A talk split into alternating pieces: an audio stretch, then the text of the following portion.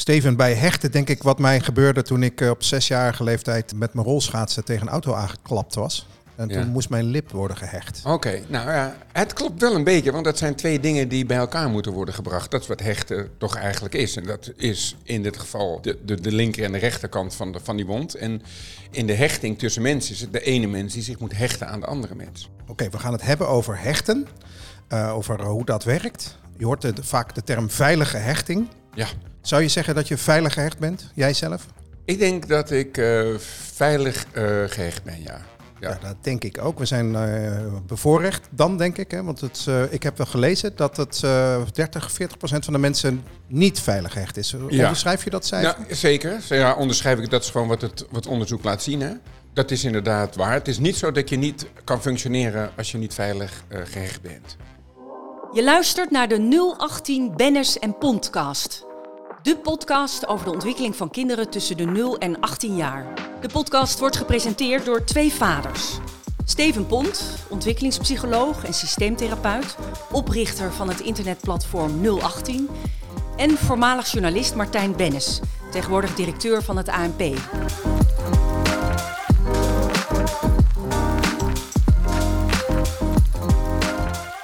En eh, rond die hechting heb jij nog een eh, mooie quote weten te vinden, Martijn? Ja, eh, de Romeinse filosoof Seneca, Ja. vijf voor Christus geboren, dat kan dus ook, eh, die zei: Het voornaamste kenmerk van een evenwichtige geest is het vermogen om zich aan iets vast te hechten en zichzelf als gezelschap te ervaren.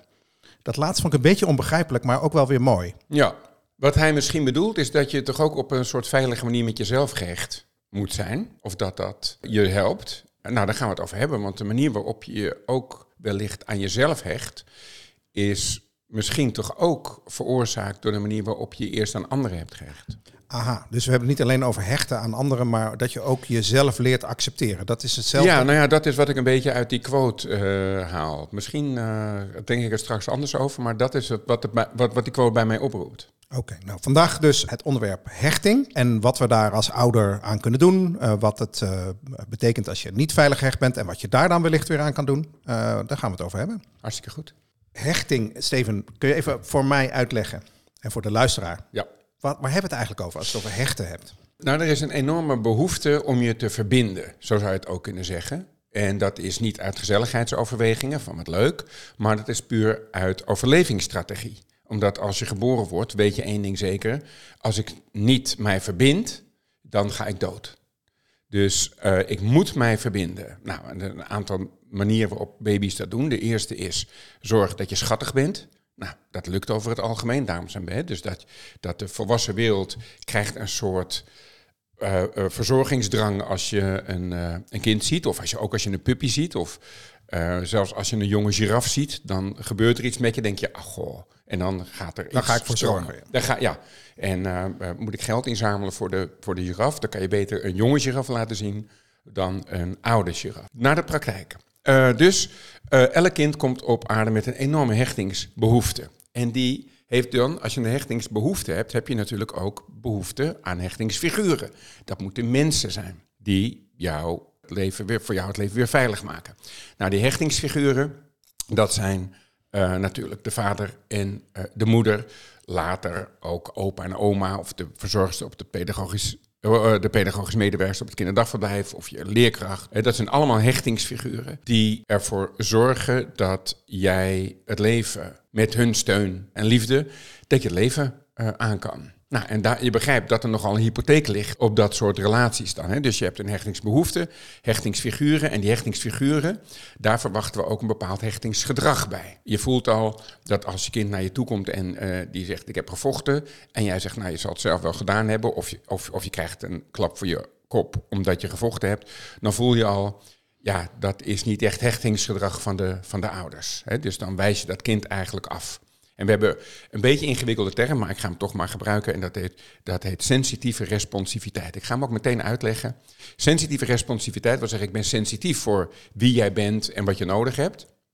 En ik heb een respons, dus een antwoord. Een, een antwoord dat jou stut en steunt. Dus daarom noemen we dat sensitieve responsiviteit. En als je veel sensitieve responsiviteit om je heen ervaart, dan trek je de conclusie dat de wereld dus best een veilige plek is, terwijl die in principe onveilig is. We hebben het natuurlijk over opvoeden in het algemeen. En is hechten, eh, of de, de, de, de rol van de ouders daarin, eh, is dat eigenlijk iets anders dan, dan opvoeden? Ja, nou ja, het is het, is het echte fundament. Dus bij, de, bij het opvoeden heb je de vier opvoedstijlen. Nou, en dan kan je een beetje. De, terwijl uh, hier ligt echt. En je kunt een huis niet hoger bouwen vaak dan dat het fundament stevig is. Dus het is wel fijn om een stevig fundament te hebben. Dat is toch wel de, de overtuiging die jij hebt over of uh, je hechtingsfiguren veilig zijn en waarom. En nu komt de grote stap. Je trekt namelijk niet de conclusie, je zegt niet, hé, hey, mijn hechtingsfiguren zijn veilig, maar mensen zijn veilig. En de wereld is veilig. En de wereld is veilig. Dus je, je vergroot, je generaliseert je ervaringen met je hechtingsfiguren naar mensen in het algemeen.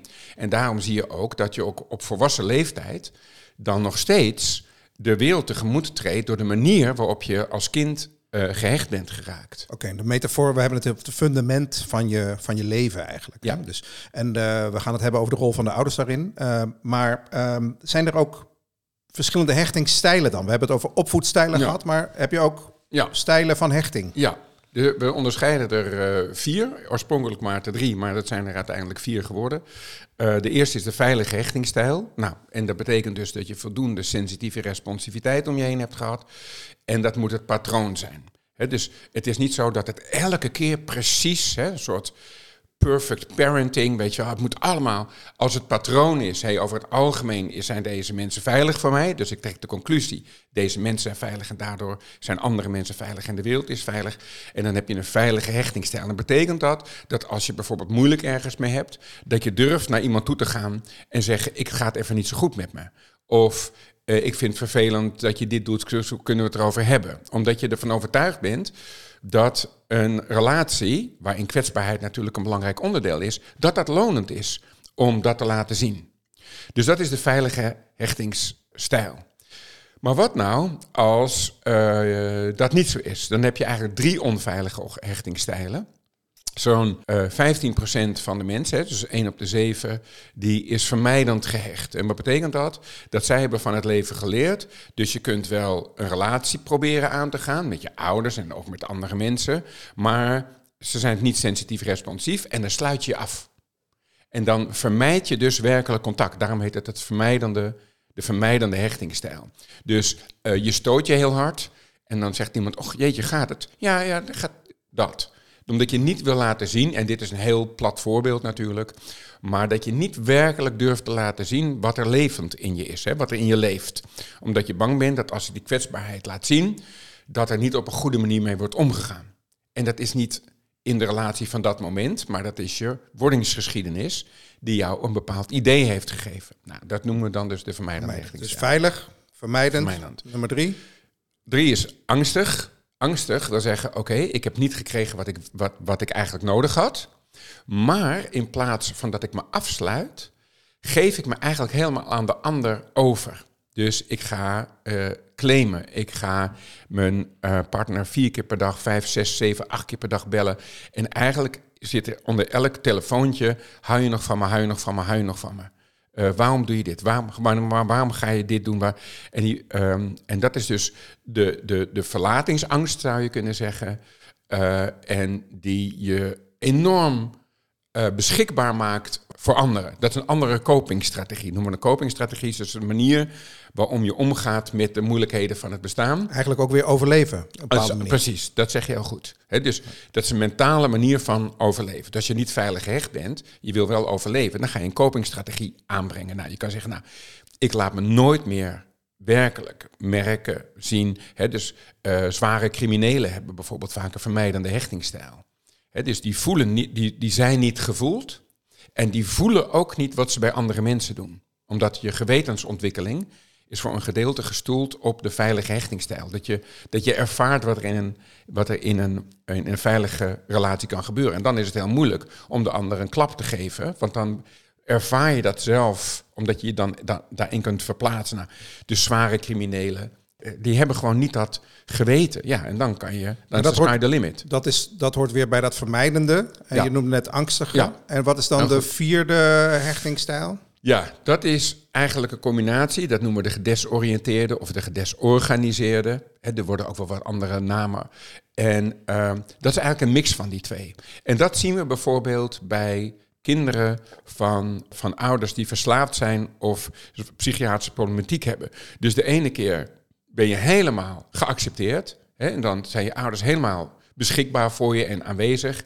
Maar als ze dan drugs hebben gebruikt of ze zitten in een episode, hè, dus er is iets aan de hand met ze, en dan krijg je klappen. Of je wordt vernederd. Of je, en dan, kijk, die kinderen die vermijdend gehecht zijn omdat ze bijvoorbeeld een uber strenge ouders hadden en dachten, nou ja, ik, ik vermijd me om me werkelijk te laten zien. Als die thuiskomen, dan weten die één ding zeker. Dat is de manier waarop mijn vader zich gedraagt, of mijn moeder zich gedraagt. Dus daar kan je je naar vormen. Want er zit dus een soort veiligheid in die voorspelbaarheid. Maar stel nu eens, je komt thuis en je hebt geen idee. Ben ik nu in de geaccepteerde wereld terechtgekomen of in de vernederende of is maar een paar procent. Ja. Sorry, ja, dat, dat is weinig. Hè? Dus dat van, de, van de vier hechtingstijlen is dat de minst voorkomende. Maar dan loop je weer een op latere leeftijd een wat verhoogde kans om borderline stoornissen te ontwikkelen. Waarom? Omdat die grens is nooit helder. Dus dat is een. Ben, val ik nou in het pulletje? Val ik niet in het pulletje? Nou, en dat maakt het heel erg ingewikkeld. Ja. Eventjes, dat stijlen lijkt alsof er wat te kiezen valt, is natuurlijk niet zo. Dit, dit blijkt zo te zijn. Hè? Dus, ja. eh, En eh, het is ook niet zo nog even om het compleet te maken dat je strak in de ene zit of strak in de andere. Het zijn ook gradaties. Je kunt zelfs in de ene relatie wat vermijdend gehechter zijn, in de andere wat. Maar dit zijn wel algemeen beschouwd de vier manieren waarop je je primair, dus als fundament, verhoudt tot andere mensen. ja. Is het zo dat mensen die psychologische problemen hebben, dat dat bijna altijd gaat over hechting of hechtingsproblematiek? Ja, nou, niet de hechtingsproblematiek, maar de kans verhoogt wel op allerlei problemen. Bijvoorbeeld pleasers, hè, dus die zichzelf helemaal wegcijferen. Dat zijn vaak angstig gehechte mensen. Hè, dus die hebben besloten, ik heb zelf geen grenzen. Ik, ik, dus ik spring in de houding van wat de omgeving van mij eh, verwacht. En uiteindelijk hè, durven ze zo weinig eigenheid te ontwikkelen... dat ze eigenlijk altijd de speelbal zijn van andere mensen. Nou, en daar dan, dan zit je een beetje, hè, dus dat fundament waar we het net over hadden, is dat toch een beetje zanderig, drijfzanderig. Ja, dat is ingewikkelder om jezelf op op te bouwen. Ja. Meteen maar de hamvraag. Hè. Kun je als onveilig gehecht persoon eh, je kinderen een veilige hechting geven? Ja, als, als je er tenminste van bewust bent, hè, dus je moet, het moet je een beetje bijsturen. Dus ehm, als je weet, ja, ik heb nooit van mijn ouders, hebben mij eigenlijk nooit eh, werkelijk gezien. Dus ik, die vonden alles heel snel gezeur. En ik voel ook, als mijn kind nu iets doet, dan voel ik, ja, eigenlijk vind ik het gewoon gezeur. Maar dat is het kind in jou dat zegt, hé, hey, jij hebt vroeger niet gekregen wat je nodig had. Je gaat nu, dit, nu mag je dat uitserveren bij mensen die dat bij jou nodig hebben. En als je daarvoor weet te corrigeren, oké, ik voel, dit is voor mij gezeur, maar ik weet dat dat mijn belaste verleden is. Dat heeft niks met wat mijn kind nodig heeft te maken, maar dat heeft wat te maken wat het kind in mij nodig heeft. Snap je? Is het te abstract? Ja, je- Nee, ik snap het denk ik wel. Je kunt, je kunt niet doorgeven wat je niet hebt, maar je kunt daarvoor corrigeren door je heel erg van bewust te zijn. Ja, ja, ja. En dan zijn er ook nog therapieën, eh, manieren, ook bij kinderen, eh, eh, om, de, om de verstoorde hechting eh, toch weer redelijk op de rails te krijgen. Ja, daar ben ik wel benieuwd naar. En dus eh, stel voor, je hebt een, een, een, een jong kind, maar een jaar of Ja. tien. hè, Ja. Dus, en daarvan weet je, dat is niet, die is niet veilig gehecht. Ja. laat ik die terminologie gewoon overnemen. hè. Dus ehm, wat, wat kun je daarmee? Nou, da- da- dan is dat niet het, kind, het probleem van het kind alleen, want dan moet het natuurlijk een hechtingsfiguur zijn waar dat kind zich veilig genoeg bij voelt om zich dan aan te hechten. Dus we hebben bijvoorbeeld de Sherborne-methode. En de Sherborne-methode is heel fysiek. Dus bijvoorbeeld, eh, je hebt een jong kind en, die, en, en de vader gaat als een soort paardje dan door de ruimte heen. En dat kind moet zich totaal ontspannen voelen op de rug van die vader. En dat kind, als hij die vader niet vertrouwt, dan zegt hij, ja, ik hou me vast, want jij kan zomaar mij afwerpen. Dus dan moet je het eerst de ander fysiek leren vertrouwen. Dus je gaat eigenlijk terug in de ontwikkeling, naar een eerdere ontwikkelingsfase, waar dat kennelijk niet is gebeurd. En dan bouw je het vanaf daar af aan, bouw je het weer op. Dus dat een kind het vertrouwen heeft, als ik totaal ontspannen op de rug lig van mijn vader, dan heb ik het totale vertrouwen, want hechting gaat natuurlijk veel over vertrouwen, van dat je wordt gezien, die sensitieve responsiviteit, dat hij weet dat ik op zijn rug lig en dat hij niet plotseling opstaat. Dat vertrouwen, dat moet ik langzaam weer opbouwen. En als je dat eerst bij jonge kinderen eerst fysiek kan, dan kun je het later ook misschien uh, sociaal en uh, emotioneel. Dus wat de vader van Klaas Bruinsma gedaan schijnt te hebben. Zijn kind uh, eerst een keertje op, ja, ja, eerst een keertje opvangen toen hij achterover liet vallen. En, en daarna niet vanuit de gedachte, dan leer je om niemand te vertrouwen. Ja. Dat zou jou niet, niet aanbevelen, denk ik. Nee, nee. Hij deed inderdaad een spelletje waarbij pa Bruinsma zei, nou laat je maar gewoon, en, en dan vang ik je op. Dus het was een vertrouwensdingetje vertrouwensspelletje. En toen liet hij hem de tweede of derde keer liet hij hem inderdaad. En uh, dat was dan de, de boodschap. En daarom is Klaas uh, crimineel geworden. Het zal niet geholpen hebben om hem op het rechte pad te houden. Ouderschap um, en hechting. Het is, um, voor een deel ben je, heb je je eigen fundament. En daar heb je het net over gehad. Maar je bent ook een kind aan het opvoeden en daar ben je in zekere mate bewust van wat je aan het doen bent. Dus wat kan je nou doen om je kind maximaal veilige hechting te geven? Door ervoor te zorgen dat hij uh, datgene wat je kind vooral op emotioneel gebied nodig heeft. dus kinderen komen bij ons uh, op het moment dat, dat, het, dat het lastig is. En dan is onze reactie daarop heel erg bepalend. In wat we dan tegen het kind zeggen, daar zit ook de relatie in. dus als iemand uh, valt en je zegt je moet niet zo zeuren, of uh, kom maar even hier, ik uh, klop, uh, klop het even van je broek af. Of je, je, je, je, raakt volledig zelf als ouder in paniek. Dan trekt het kind daar conclusies uit. En als het voelt van, hé, hey, als het niet goed met me gaat, als ik het lastig vind, dan is dat een veilige haven waar ik naartoe kan.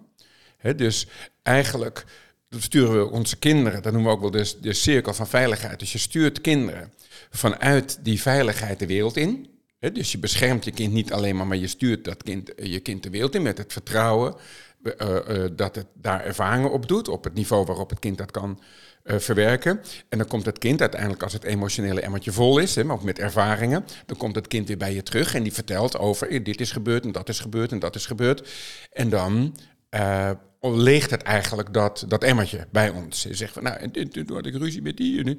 Je zegt, ach, lieverd, en wat vervelend of hè, dus dat je, dat je dat is die sensitiviteit. Dat je niet denkt ja maar je bent vier weet je wel dat, wat maakt het uit? Nou en dan denkt het kind weer daar vertrouwen in omdat het jij veilig bent geweest en dan durft het weer de wereld in te gaan. Dus voortdurende wisselwerking dat snap ik in de communicatie. ehm, wat kan je nou als ouder stel voor je merkt bij jezelf of je vermoedt misschien heb ik daar wel een beetje problemen mee. Wat wat, wat zijn nou indicatoren voor ouders om te denken misschien heb je zelf wel een beetje een hechtings problematiek, waardoor je het ook lastig vindt om uh, je kind die veilige hechting te bieden. Ja, nou ja, het is we hebben hechtingstoornis en dat, dat is echt maar dat zijn dat, dat is een veel beperkte aantal mensen. En die mensen weten het waarschijnlijk al, hè? Dus uh, ja, gaat, ja, nou ja, maar je hebt er een hechtings, dus je hebt een hechtingsthema noem ik het liever. dus er een deel van jou heeft een thema rond veilige of onveilige hechting en een, een oude copingstrategie die je eigenlijk nu nog steeds gebruikt. Ik denk dat ouders zelf misschien wel een beetje voelen dat ze, wat ik net zei, van, van, van dat ze dingen snel gedoe vinden. Of als ze voelen van, jawel, maar dat heb ik vroeger ook niet gekregen, dus en, en dan zeggen ze ook soms, en ik ben er zelf ook niet slechter van geworden. En dan fronsen mijn wenkbrauwen altijd een beetje. Dan denk ik, nou, om je ouders hoog te houden, te eren, wat in principe prima is, um, zeg je van, nou, ik ben er zelf ook niet slechter van geworden. Maar je bent er wel wat slechter van geworden. Wat niet wil zeggen dat je een slecht mens bent of dat je geen bestaansrecht, helemaal niet. Alleen, je kunt pas wat aan je thema's doen als je je er eerst bewust van bent. Dus werkelijk eerlijk naar jezelf kijken en denken, ja, of ik, ik maak me altijd ondergeschikt aan mijn kind dus ik wil eigenlijk dat de hele wereld bevriend met mij is, want dat is mijn copingstrategie van de angstige hechten. Als de hele wereld bevriend met mij is, dan kunnen ze me ook geen kwaad meer doen. Dus die kruipen ook onder hun kind. Dus die durven niet een beetje ferm met hun kinderen om te gaan, omdat ze dan dat heel snel bang zijn dat dat een soort vijandige relatie is en dus een soort ouderlijke stevigheid verliezen. Maar ik kan me voorstellen, mensen die dit beluisteren, dat ze onzeker worden over uh, wat ze, uh, of ze hun kind wel die veilige hechting helemaal maximaal bieden. Niemand doet dat helemaal maximaal. Dus dat, dat is goed dat je dat zegt. He, dus het, uh, we zijn niet altijd geduldig. We zijn niet, hebben niet altijd tijd. En we hebben ook niet altijd zin. Maar Het gaat erom dat als je aan de ander, als je aan je, net als bij je partner. Dus als je aan je partner denkt, wil niet zeggen dat je daar niet af en toe ruzie mee hebt. Of dat er onderdelen zijn die je minder leuk vindt. Maar als je aan het geheel denkt, dan denk je in positieve zin aan diegene. Ook al is niet alles perfect. Het is ook niet zo dat veilig gehechte mensen minder ruzie hebben dan onveilig gehechte mensen. Alleen ze lossen het op een constructievere manier op, omdat ze werkelijk contact maken met de ander. En, en zich niet alleen maar verdedigen of zeggen uh, uh, of de ander aanvallen, of zich onmiddellijk schikken in de verwijten van de ander. Ik heb nog een, een vrij specifieke vraag over hechting. kinderen die geadopteerd zijn. Ja.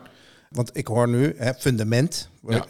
Eh, als je een kind adopteert, zeker als het iets ouder is, denk ik. Hè, dus dan is dat fundament natuurlijk al een beetje gestort. Ja, zeker. Is dat een groot risico op hechtingsproblematiek? Ja, adoptiekinderen lopen een, een grotere kans op hechtingsproblematiek eh, dan kinderen die bij hun biologische ouders opgroeien. Omdat die hechting is niet alleen maar uh, veilig, maar die mensen die geven je ook een plek in het, in het bestaan. Dus je weet uh, ik ben voor de helft van de genen gemaakt van mijn vader, de andere helft van mijn moeder. Mijn opa en oma komen ook uit diezelfde genenpool. Uh, dus het, het geeft je een soort wortels. En dat is, hè, dus je bent ontworteld eigenlijk. Nou, je voelt al ontworteling, onthechting, dat, dat, hè, dat, dat je in hetzelfde domein zit uh, eigenlijk. En daarom zien we inderdaad vaak bij adoptiekinderen vaak op de een of andere manier toch ook veel hechtingsproblematiek of hechtingsthematiek terug. Ja. Kijk, dit thema gaat uh, over, uh, over kinderen, ontwikkeling van kinderen tussen 0 en 18. Ja. Als je over hechten hebt, heb je dan ook over een ontwikkeling in die verschillende levensfasen? Ja, het ga, ja zeker. Hè. Dus uh, die ontwikkeling die in fase gaat, de eerste fase, dat noemen we ook wel de voorhecht of de prehechtingsfase. Sommigen noemen het ook de asociale fase. Waarom? Omdat tussen 0 en 3 maanden ben je nog zo niet aangesloten bij de wereld. Er zijn ook wel weer tegengeluiden hoor, dat de reuk bijvoorbeeld dan heel belangrijk is. Hè? Dus dat je wel degelijk heel erg hecht aan, aan bekende reuk. Maar goed, dat, hè, dus dat is een soort voorhechtingsfase. En dan drie tot zeven maanden, dan, uh, dan krijg je meer eh, zicht op bekende gezichten. Dus dan, dan, dan, dan begint het een beetje. En je ziet het ook bijvoorbeeld als je een kind van drie maanden oppakt. Stel je gaat bij je buren, die hebben een kind van drie maanden. Of jij het oppakt, ik het oppakt, of de moeder het oppakt. Maakt in die eerste drie maanden niet zoveel uit. Omdat er nog niet... Dat, dat is nog allemaal niet van, hé, jij met iemand anders dan jij. Maar je ziet bij zeven maanden, dat noemen we ook wel de zeven maanden angst... Uh, zie je dat ze denken, oh, wacht even, jij met iemand anders dan mijn moeder. En dan vanaf dat moment maakt het heel veel uit wie het kind uit de wieg haalt, bijvoorbeeld. Als ik het kind van mijn buurvrouw uit de wieg haal van zeven of acht maanden, is de kans vrij groot dat dit op een blaire zet. Dus dat doe bij, de, bij het buurmeisje of buurjongen van drie maanden. Zeg, dan, maakt niet dan, uit. dan maakt het niet uit. Hè. Dus, En dan uiteindelijk in de laatste fase, dan leer je van hé, hey, en dan begint die meter te lopen van hé, hey, is het nou een veilige wereld? Uh, of is het geen veilige wereld? Eric Erikson, dat is een, een, beroemde eh, ontwikkelingspsycholoog. En die heeft het leven onderverdeeld in acht fasen. Daar hebben we het ook al eerder over gehad. En de eerste fase, dus de eerste crisis waar je eigenlijk uit moet komen, de eerste besluit dat je moet nemen eh, de, van, die, van die acht, is: is het, het waard om vertrouwen te hebben of is het waard om niet vertrouwen te hebben? En je begrijpt dat als je besluit is, nou, je kunt mensen niet vertrouwen, dat dat een beetje de bril wordt waarmee je komende ja. situaties bekijkt. Maar je beschrijft nu eigenlijk gewoon uh, het eerste levensjaar. Ja. En, en zit er ook nog, daarna begint een soort uh, algemene hechting of zo? Wat, wat, wat, wat ja. gebeurt er daarna? Nou, daarna worden leeftijdsgenoten belangrijker. Ja. En je ziet bijvoorbeeld, daarna worden, in de puberteit helemaal, dan worden dat eigenlijk echt enorme hechtingsfiguren die jou je veilig kunnen laten voelen of niet veilig laten voelen. En later gebeurt hetzelfde weer met je partner. Daar zie je die hechting weer terugkomen, je partnerkeuze. Daar gaan we het ook nog wel een keer over hebben, over neurotische partnerkeuzes. Dat je vanuit een beetje ingewikkelde hechting je begrijpt, hè, als dat is de manier waarop je naar de wereld kijkt, dat je partnerkeuze daardoor ook mede bepaald wordt. Dus het gaat echt een leven lang op die manier met je mee. Klopt de stelling die ik wel eens gehoord heb, uh, dat als dat het eerste levensjaar, als het gaat om hechting, misschien wel alles bepalend is? Ja, alles bepalend. We komen er, dus de mens is een uh, flexibel wezen gelukkig. Hè, en zeker met bepaalde therapievormen. Maar daar wordt wel echt het fundament van het fundament gestort, ja. Nu is een beetje naar het einde lopen. Eh, heb je een wat beter zicht op hechting nu? Nou, denk ik wel. Ik denk bijvoorbeeld dat ik mensen, ook volwassen mensen in mijn omgeving, e- eerder zal herkennen als van dit is misschien wel, heeft iets met jouw hechting te maken. Vermijdend gehecht of angstig gehecht. Hè, dus, uh, of, of juist veilig gehecht. Ja. Dus dat, uh, dat ik die, um, dat frame ook een beetje ga gebruiken, zou ik me kunnen voorstellen. Ja, je wordt er misschien ook milder door, omdat je begrijpt dat het best diep kan gaan. Hè, dus dat dat gedrag ingewikkeld is, maar dat de basis van dat gedrag een, een, een lang verleden heeft. Ja, precies. En uh, dat is andere wat ik duidelijk meeneem als de metafoor van, van fundament. Dus wat, wat, waar bouw je op? Uh, en dat hechting daarin een heel belangrijke is. En zeker de eerste levensfase. Dat heb ik wel duidelijk ondervonden hier. Oké. Okay. Nou, dat is ook waarom we het trouwens basisveiligheid noemen. He, dus dat zit dat fundament. Het is, dus niet, het is af en toe veilig, maar het is gewoon basisveilig. De basis is veilig. Wat niet wil zeggen dat het niet ook af en toe onveilig is. Maar dat het patroon over het algemeen gewoon een veilig patroon is. Dankjewel. Amen. Je hebt geluisterd naar de 018 Bennis en Podcast. Heb je vragen of suggesties? Mail dan naar podcast.018.nl 018 schrijf je als NUL en dan het getal 18.